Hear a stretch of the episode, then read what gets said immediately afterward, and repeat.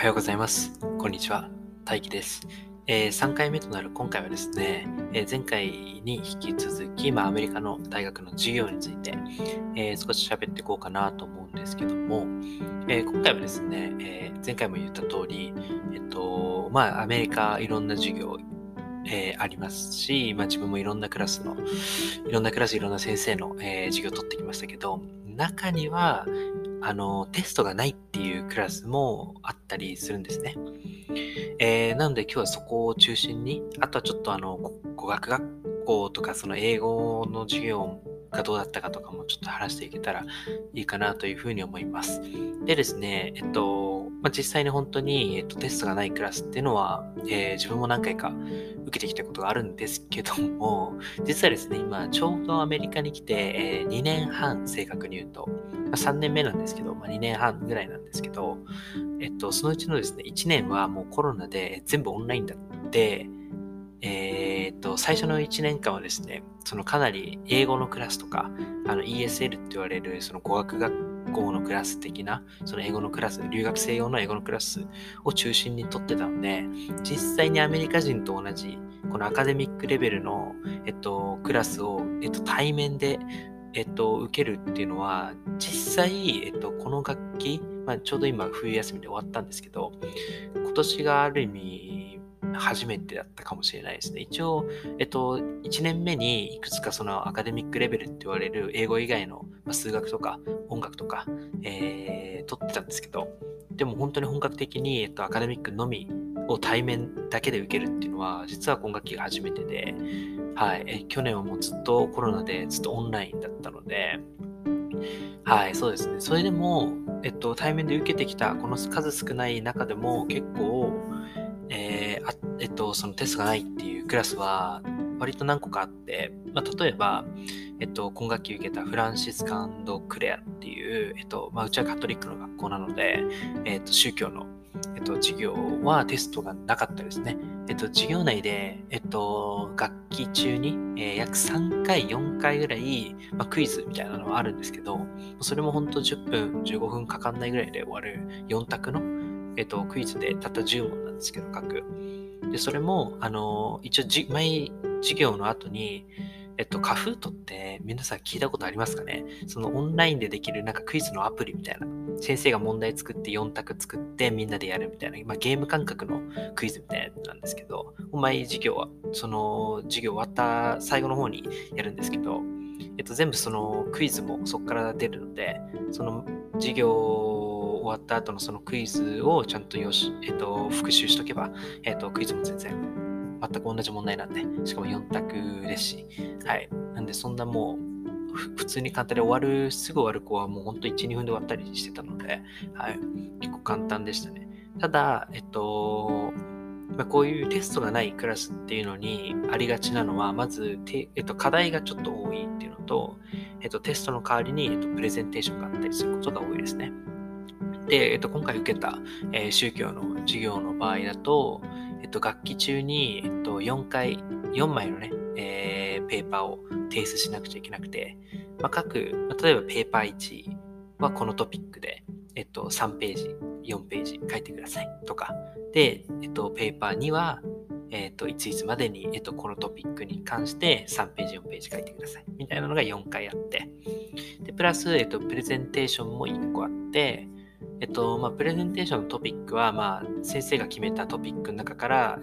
えっと、グループを作って、そのグループ、まあ、グループプレゼンテーションなんですけど、グループでどどのトピックについて話すかを決めて、それについて調べて、えー、まあ、でも、言ってもそれも5分、10分ぐらいの、あの、プレゼンなので、例えばグループ、確か5分だったと思います。5分ですね。すみません。はい、5分です。だったんで、えっと、グループが例えば、え大体グループは3人から5人ぐらいの、各グループによって若干バランスがあるんですけど、ぐらいの人数でやるので、まあ、1人1分とか1分ちょっと話せばもう十分ぐらいで、で、プレゼンテーションをやるときは当然パワーポイントも作るんですけど、まあ、それで、えっと、まあ、授業外でですね、えー、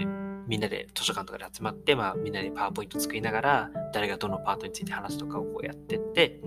えっと、えっと、プレゼン中は、そのスクリプトって言われる、その原稿みたいなのを見ながら喋っても全然 OK だったので、僕はその、まあ、見ながら、まあ、なるべくそのみんなの方を見るようにしてたんですけど、まあ、見ながらこう、喋ってましたね。で、まあ、当然、ちょっと発音が難しい単語を言わなきゃいけない時とか、そこの、えっと、単語の上に日本語をちょっと書いて取りたいとかしてましたね。はい。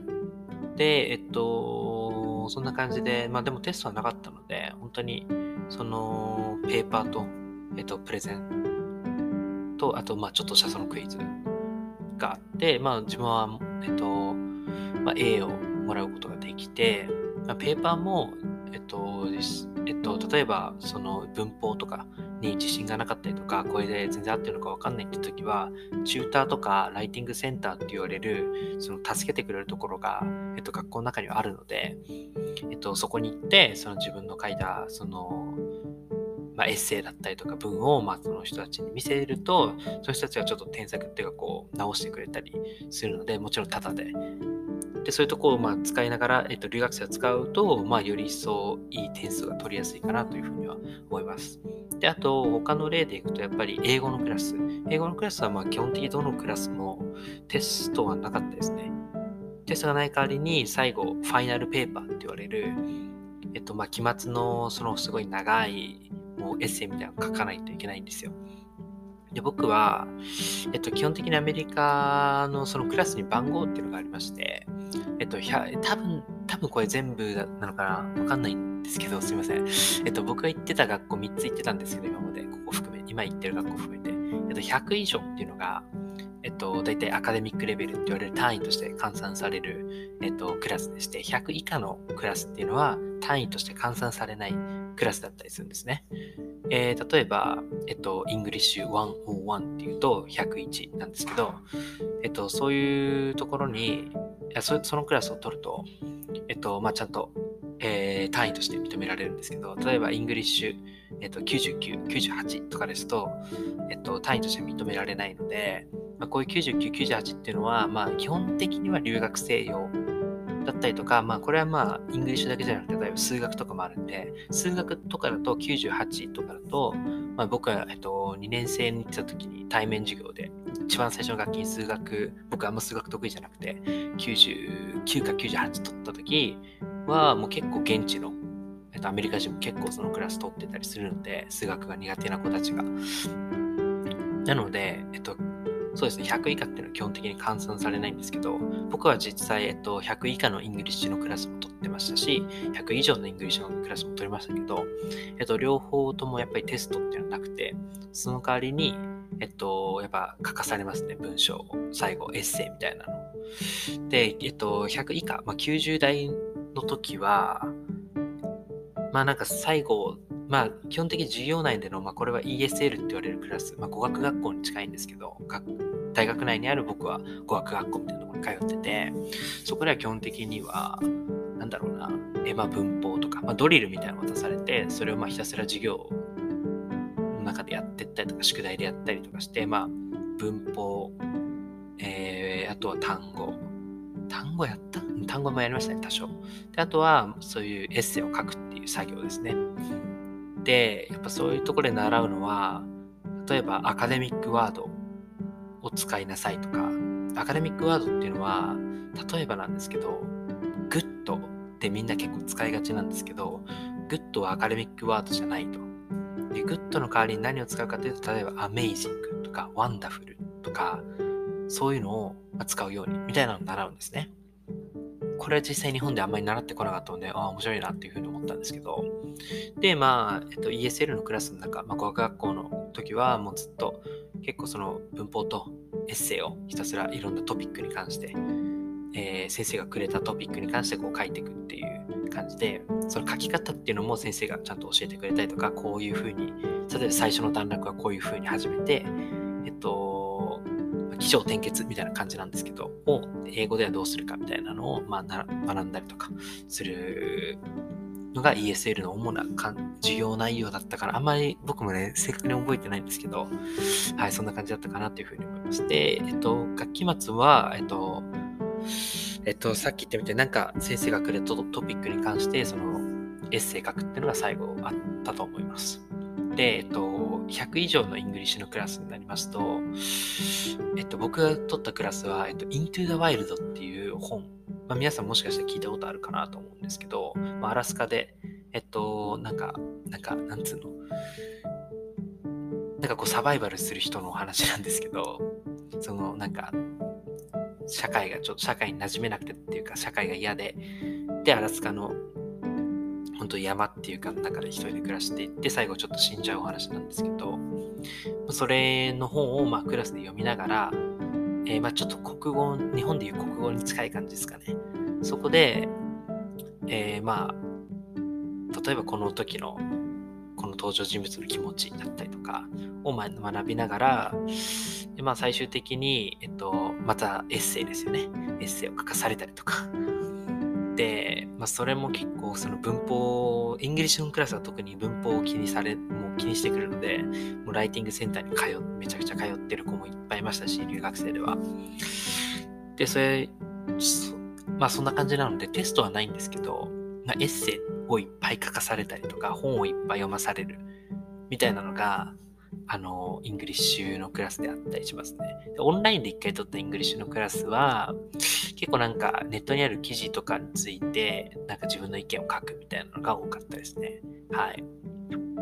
で、まあ自分が取ってきたクラスの中でテストがなかったクラスってこの2つ。で、あと1個音楽の授業を2年生の時に一番最初の学期で取ったんですけど、その時は一応テストはあったんですけど、期末はなかったですね。確か。最後のテストなくて、その中間だけ1回あったかな、みたいな。で、最後はテストの代わりにプレゼンテーション。なんか、えっと、いろんな国の音楽について自分たちで、え調べて、あのま、それについて発表する。二人一組で、みたいな感じで。僕はサッカー部の友達と一緒に、その時はメキシコのランチェラっていう音楽について、えっと、プレゼンしたんですけど、まあ、そんな感じで、テストがないクラスっていうのは実際に何個かあったりするんですけど、その分、えっと、いっぱい、そのエッセイとか、かかえ作文みたいなの書かされたり、まあ、プレゼンテーションがあったりとか、っていうのが結構あったりしますね。ただ、こっちの方が、まあ、日本人に、日本人とか、その留学生にとっては、もしかしたら点数っていうか、そういい成績が取りやすいかもしれないですね。っていうのもやっぱり、えっと、例えば作文とかエッセイみたいなものっていうのは、えっと、準備にすごい時間をかければ、それなりにいいものがあのいい点数がもらえたりするので、テストと違って何が出るかわからないとかじゃなくて、ちゃんともうそこでもうやることがはっきりしている中で、それを自分なりにやって、ライティングセンターとか、えー、チューターにその紙を持ってって、実際に直してもらって、で、それを提出するみたいなこととか、まあ、先生に分かんなかったらいろいろ質問したりとか、するだけで結構あのグレードっていうのはこう上がっていって、その成績上がっていくんで、はい。なんで、そのテストがないクラスっていうのは、まあ、意外と留学生にとってはいいかなというふうに思います。ただ、あのこのクラステストがあるかないかっていうのは、どうなんだろう。あの、そのクラスを取る前に分かるのか僕は今んとこそういう方法は知らないんですけど、実は。学校とか、その人によっては知ってるかもしれないですね。まあ、もしかしたら普通になんか載ってたりするのかもしれないんですけど、授業をこう登録するときに。僕は全然見てないので、あ、このクラス、あ、ティストないんだとか、あるんだっていうのは最初の大体クラスの日にわかるっていうのが一般、僕の中では一般的ですね。はい。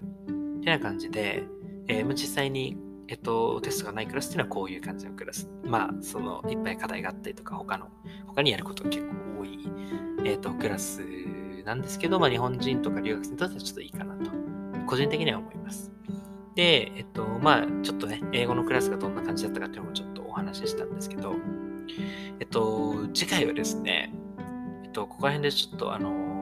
サッカーの話、アメリカのサッカーも自分は今、えっと、アメリカの大学で女子サッカー部のコーチをやってるので、学生コーチなんですけど、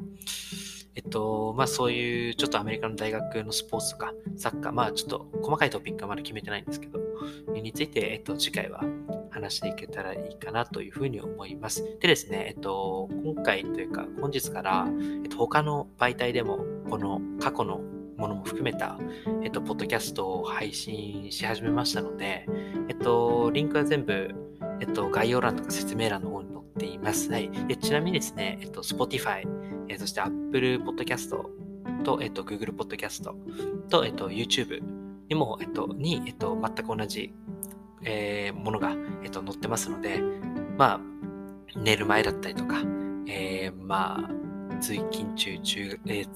通勤中、え、とか、まあ、通学中とか、まあ、お風呂を入りながら、まあ、その Bluetooth の防音のスピーカーとかある方は、防音じゃないわ、防水だ のスピーカーとかある方は、まあ、お風呂入りながら聞いてもらったりでもいいですし、まあ、えっ、ー、と、まあ、ゆったり、暇な時に本当に、えー、聞いていただければ幸いです。てな感じで、えー、今回はこれで終わりたいと思います。See you next time.